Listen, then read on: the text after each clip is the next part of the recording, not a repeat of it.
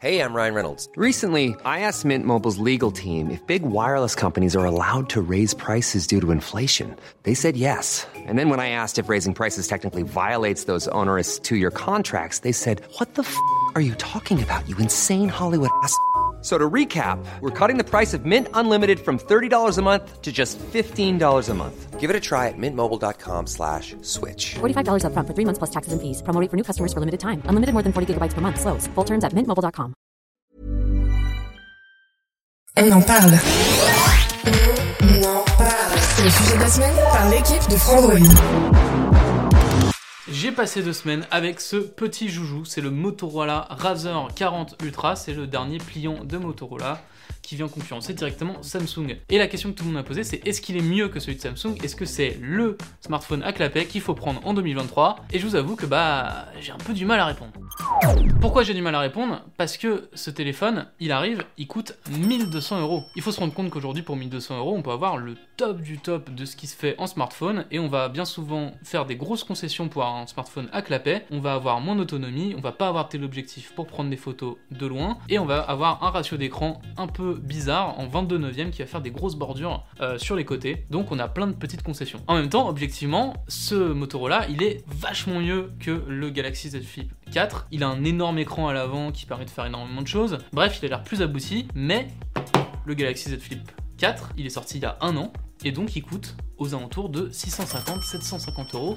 On le trouve dans ces prix-là. Et là, tout de suite, ça devient plus intéressant comme format. C'est des prix, on a des téléphones premium qui n'ont pas toujours un tel objectif, qui n'ont pas toujours le top du top de ce qui se fait sur smartphone, et donc les concessions, elles paraissent un peu moins fortes. Il faut pas oublier non plus que sur le marché, on a d'autres concurrents. On a Oppo avec le Find N 2 Flip, mais là, euh, on aura du mal à le conseiller aussi parce que bon, euh, je vais pas vous faire toute l'histoire sur Oppo, il y a une vidéo euh, exprès pour ça. Euh, mais dans l'idée, vous ne pouviez l'acheter que sur le store d'Oppo. Le store d'Oppo a fermé. Oppo va très mal, donc euh, c'est un peu difficile de le conseiller. Le dernier téléphone à clapet aujourd'hui achetable en France, c'est encore un Motorola. Il vient de sortir aussi. C'est le Razer 40. Dans l'idée, il coûte 900 euros et il va reprendre un peu les specs du Galaxy Z Flip 4, c'est-à-dire un tout petit écran. Et on va être sur quelque chose d'un peu plus minimaliste. Alors, le premier critère, la première chose à avoir bien en tête, c'est est-ce que ce format est fait pour vous? Moi, je suis un grand fan du format. Le premier que j'ai testé, c'est le Z Flip 3. J'ai adoré malgré tous ses défauts. Euh, le côté compact, le côté c'est facile de déconnecter juste en fermant son téléphone. Le côté hub aussi, quand vous le posez en mode flex comme ça, sans avoir besoin de rien pour le poser, pour qu'il soit maintenu. Tout ça, j'adore et il faut bien être clair dans votre tête.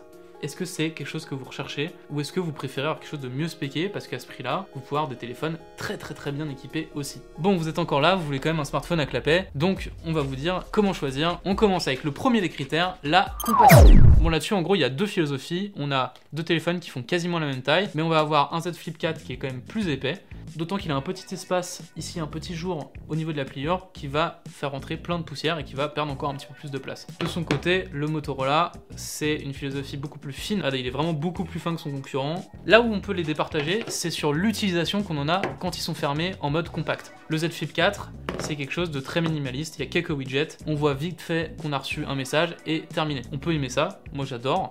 Mais il faut le savoir. là où ils peuvent vraiment se départager, c'est sûrement sur l'utilisation en compact, en fermé, où là vraiment c'est complètement différent. On a le Motorola, on a carrément un espèce d'Android miniature à l'extérieur du téléphone, on peut tout faire dessus, on peut lancer Maps, on peut lancer Twitter, regardez. Voilà, vous avez la possibilité d'envoyer un message directement à vos interlocuteurs depuis l'écran externe, ce que le Z Flip est complètement incapable de faire, parce qu'il a un écran trop petit. On peut lancer toutes les applications qu'on veut. Alors bien sûr, il y en a certaines qui vont bugger, mais moi je suis même surpris par la quantité d'applications qui marchent. J'ai même essayé le Xbox Game Pass dessus, joue en cloud sur un écran de 3,9 pouces, ça n'a aucun sens. Il y a quelque chose de vraiment génial. En revanche, bah écoutez, je suis tout le temps en train d'utiliser mon téléphone, y compris quand il est fermé, donc je perds peut-être un des intérêts qu'avait le Galaxy Z Flip 4. Lui, on est sur un tout petit écran avec juste quelques utilisations, quelques widgets, on sait qu'on a reçu un message et ça s'arrête là. Là, je trouve qu'il y a vraiment un battle entre deux philosophies. On a d'un côté Samsung avec une philosophie vraiment de déconnexion quasiment tout en restant un petit peu au courant, mais voilà, on peut s'éloigner de la jungle numérique et on peut fermer son téléphone, alors que euh, Motorola, on est dans euh, l'hyper utilisation du téléphone, même quand il est fermé, il continue euh, d'être utilisé. D'une certaine manière, on va dire que même si le Motorola est plus cher, il le justifie par beaucoup plus d'usages, beaucoup plus de choses qu'on peut faire dessus. Comme je vous le disais, il y a vraiment donc deux philosophies entre Motorola et Samsung et on retrouve également ça sur le flex mode. Vous savez, c'est quand on met le téléphone comme ça et qu'on veut l'utiliser à moitié ouvert, à moitié fermé, à 90 degrés. En fait, on a l'impression que Motorola, ils ont tout mis sur l'écran externe et qu'ils ont un petit peu oublié la partie flex mode. Il n'y a pas vraiment d'usage en flex mode prévu par Motorola. Il y a quelques usages, mais en fait c'est des applications Google et c'est Google qui fournit euh, l'usage en flex mode.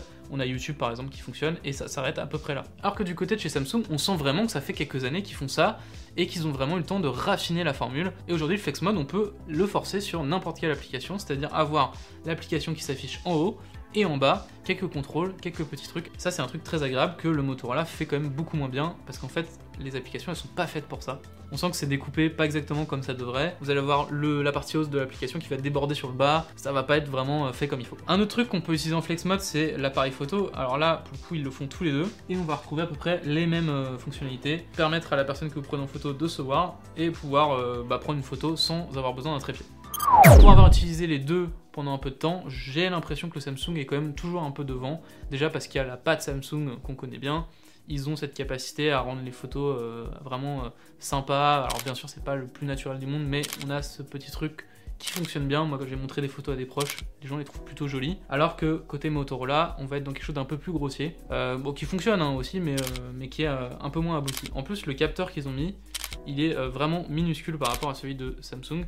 Ce qui fait qu'en basse lumière, je le trouve vraiment pas bon, là où Samsung s'en sort, on va dire, correctement. Un dernier critère un peu sensible sur euh, le format clapet, c'est l'autonomie, parce qu'on est sur des téléphones qui, du fait de la charnière et de leur format très compact, vont pas avoir beaucoup beaucoup de place pour mettre euh, une grosse batterie. Sur cet exercice, j'ai trouvé le Motorola vraiment meilleur sans aucun problème. En soi, quand je l'utilise de manière classique, il va, je pense, pomper autant que le Samsung, ils vont tous les deux autant consommer.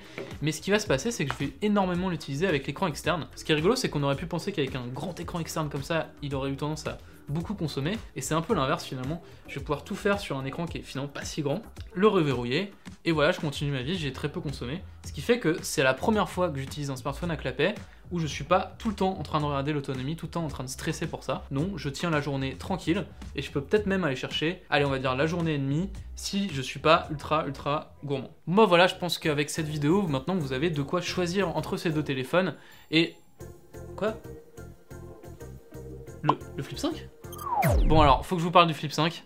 En fait, n'achetez rien, euh, euh, rangez la carte bleue. non, plus sérieusement, il y a un petit problème pour Motorola qui vient tout juste de sortir son téléphone, comme on l'a dit, qui est pas ultra compétitif par rapport à Samsung qui a un an dans les pattes. Et en plus, Samsung, ils arrivent derrière, ils vont sortir le Flip 5. Et d'après les rumeurs toutes récentes qu'on vient de recevoir, eh bien écoutez, il devrait avoir un écran quasiment aussi grand, avec quasiment autant de capacité. Apparemment Samsung et Google ont travaillé ensemble pour apporter plein d'usages aussi propres à Samsung, donc ça vaut peut-être le coup d'attendre encore un mois, d'être un peu patient, et là vous pourrez vraiment faire votre choix.